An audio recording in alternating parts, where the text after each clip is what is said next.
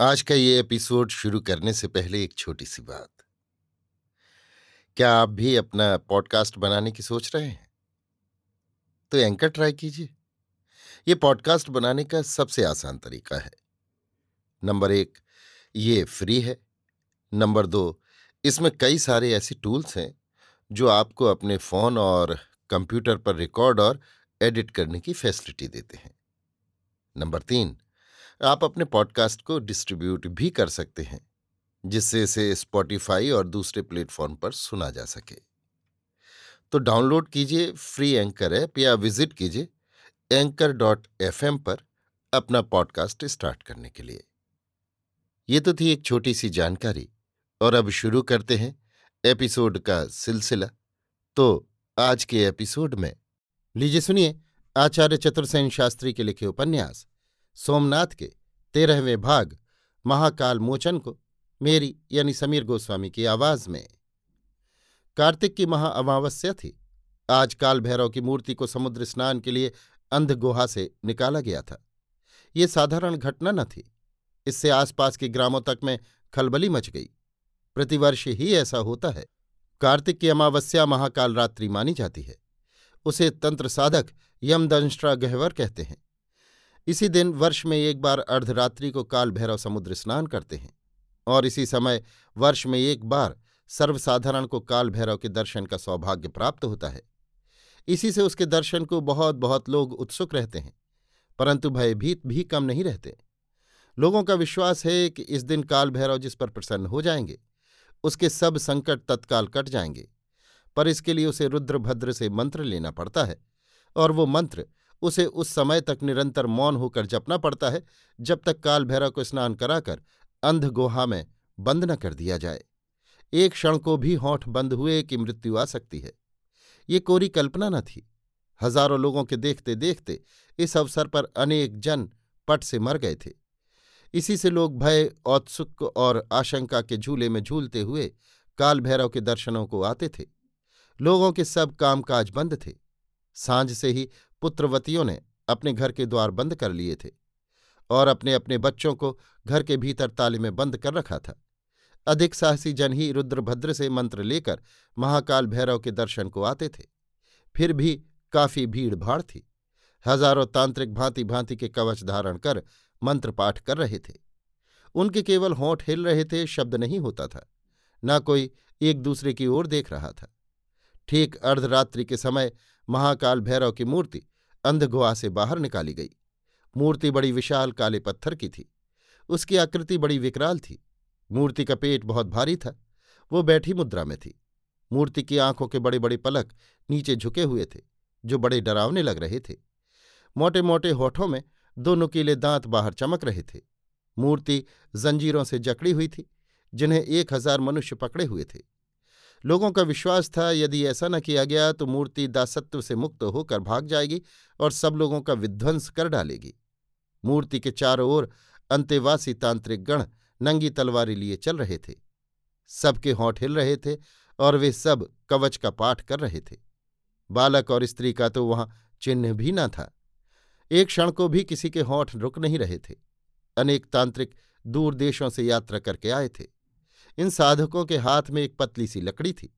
उस पर रंग बिरंगे धागे लिपटे हुए थे। प्रत्येक धागे में एक एक गांठ लगी थी। उन गांठों में भूत प्रेत बंधे थे। इन भूत प्रेतों को उन्होंने वर्ष भर में मंत्र बल से आवेशित लोगों पर से उतार उतार कर बांधा था। ये दुष्ट प्रकृति के भूत प्रेत बहुधा लोगों पर, विशेषकर स्त्रियों और बच्चों पर, आक्रमण करते हैं। सुंदरी युवतियों पर वे मोहित हो जाते हैं। वे स्त्रियाँ जब आवेशित होती हैं, तब हंसती, रोती, बकती, चिल्लाती और उन्मत्त की भांति चेष्ट करके बेहोश हो जाती हैं। आज भी स्त्रियाँ ऐसी अवस्था को प्राप्त होती हैं। कभी कभी वे काम करती करती एकदम मूर्छित हो गिर पड़ती हैं। आजकल इसे हिस्टीरिया रोग माना जाता है, परंतु तब इसे ग्रह बाधा या प्रेतावेश समझा जाता था और चिकित्सक के स्थान पर ओझा तांत्रिक बुलाए जाते थे।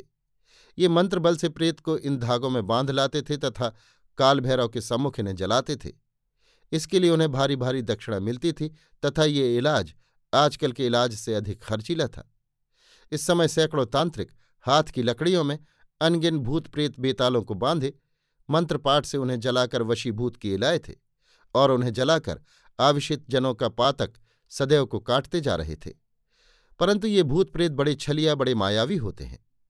तनिक एक सांस का अवसर पाते ही छूटकर भाग निकलते हैं और सीधे आविषित स्त्री पुरुषों के शरीर में छिप बैठते हैं। उनके लिए इन ओझाजनों को फिर से प्रयत्न करना पड़ता है। फिर उन्हें इन धागों में और भी कसकर बांधना पड़ता है। इतनी सावधानी से प्रतापी देवता और उसके गण भूत प्रेत आदि बाँध कर ले जाए जा रहे थे। फिर भी ये भय बना हुआ था कि उनमें से कोई छूटकर भाग न निकले। इतने दिन अदृष्ट रहने के बाद आज का एक रुद्रभद्र प्रकट हुए थे। वे शरीर पर भस्म लपेटे, त्रिपुंड लगाए, जटा बखेरे भारी शूल हाथ में लिए, नेत्र बंद किए, देवता के आगे आगे एक खुली पालकी में चल रहे थे। उनका अंग जड़ के समान निस्पंद था, केवल होठ हिल रहे थे। उन्हें देख देख कर लोग भय, विस्मय और श्रद्धा से हाथ जोड़कर नमस्कार कर रहे थे। समुद्र तट पर पहुंचकर काल भैरव को स्नान कराया गया। उन पर रक्त चंदन और रक्त पुष्प चढ़ाए गए और यज्ञ मंडप रचकर अघोर तांत्रिक विधि से रौद्र यज्ञ किया गया। यहाँ मोती का सिंहासन बनाकर भैरव की स्थापना की गई थी। अंधकारमयी अर्धरात्रि थी। चारों ओर का दृश्य अद्भुत और भयानक रस का मिश्रण था। ठौर ठौर पर तांत्रिक जन, बकरा, कुक्कुट, भैंसा, सुअर आदि बलि लिए खड़े थे। एक महाकृष्ण वर्ण व्यक्ति लाल लंगूटा कमर में लपेटे, बड़ा भारी खांडा हाथ में लिए रक्त के कीचड़ में खड़ा था। उसके आगे एक लकड़ी धरती में गड़ी थी, जो डेढ़ हाथ के लगभग ऊँची थी। उसमें एक छेद था तथा ऊपरी भाग में एक गढ़ा था। लोग अपने अपने पशुओं को खींचते, धकेलते, कोई गोद में लिए उसके पास आते। एक तांबे की मुद्रा पारिश्रमिक देते तथा पशु की गर्दन लकड़ी के गढ़े में फंसाकर लोहे की छड़ अटका देते। उसी क्षण भारी खांडा पड़ता। सिर छिटक कर पृथक हो जाता और धड़ छटपटाने लगता। सिर को अधर एक जालीदार छीके में प्रथम ही ओट लिया जाता था। गहरे लाल रंग के रक्त की धार बहती और सिर देवता के चरणों में अर्पित होता तथा पशु के धड़ को घसीट कर साधक ले जाते, उसे उधेड़ते खंड खंड करते। दूर तक समुद्र तट पर यही हो रहा था। इधर उधर यहाँ वहाँ सैकड़ों जन दो दो चार चार मिलकर पशुओं को उधेड़ तथा उनके अंग अंग काट काट कर मांस टोकरी में भर भर कर ले जा रहे थे। काल भैरव के सम्मुख पशुओं के कटे हुए सिरों का ढेर लग गया था तथा मध्य की नदी बह रही थी। लोग प्रसाद का मद्य पी पी कर उन्मत्त हो रहे थे। वे रक्त का टीका मस्तक पर लगा, गटागट छक्कर घड़े की मद्य पी, कवच मंत्र पाठ करते करते कोई कोई उन्मत्त की भांति उछल कूद करने, किसी शस्त्र से अपने ही अंग पर प्रहार करने लगे थे और कोई हुंकृति करके मूर्छित हो पृथ्वी पर पड़े थे। एक प्रमुख तांत्रिक विचित्र रक्तवर्ण वस्त्र पहने नरमुंडों की माला गले में डाले यज्ञ कुंड की धधकती अग्नि के सम्मुख खड़ा था। उसके हाथों में एक मंत्रपूत मायावी खांडा था, जो लोग साल भर के भूत प्रेतों को धाके में बाँध कर लाए थे। वो उन डंडियों को एक एक करके ओझों से लेता, कुछ बुदबुदा कर मंत्रपाठ करता और फिर हवा में अद्भुत रीति से खांडा घुमाता। तब उन भूत प्रेतों से भरे धागों से लिपटी डंडी को आग में झोंक देता। ओझा संतुष्ट होकर वहाँ से हट जाता, फिर दूसरा आगे आता। इस प्रकार पौ फटने तक ये कार्य होता रहा। फिर सूर्योदय से प्रथम ही महाकाल भैरव को उसी प्रकार जंजीरों से बाँध लाकर अंध गुहा में पहुँचा दिया गया। तांत्रिक जन मंदिर के प्रांगण में जहाँ तहां बैठ मंत्र पाठ करने लगे। रुद्रभद्र महाकाल की मूर्ति के साथ ही गर्भगृह में चले गए। इसी समय सोमनाथ महालय में प्रभातकालीन दुंदुभी भजी।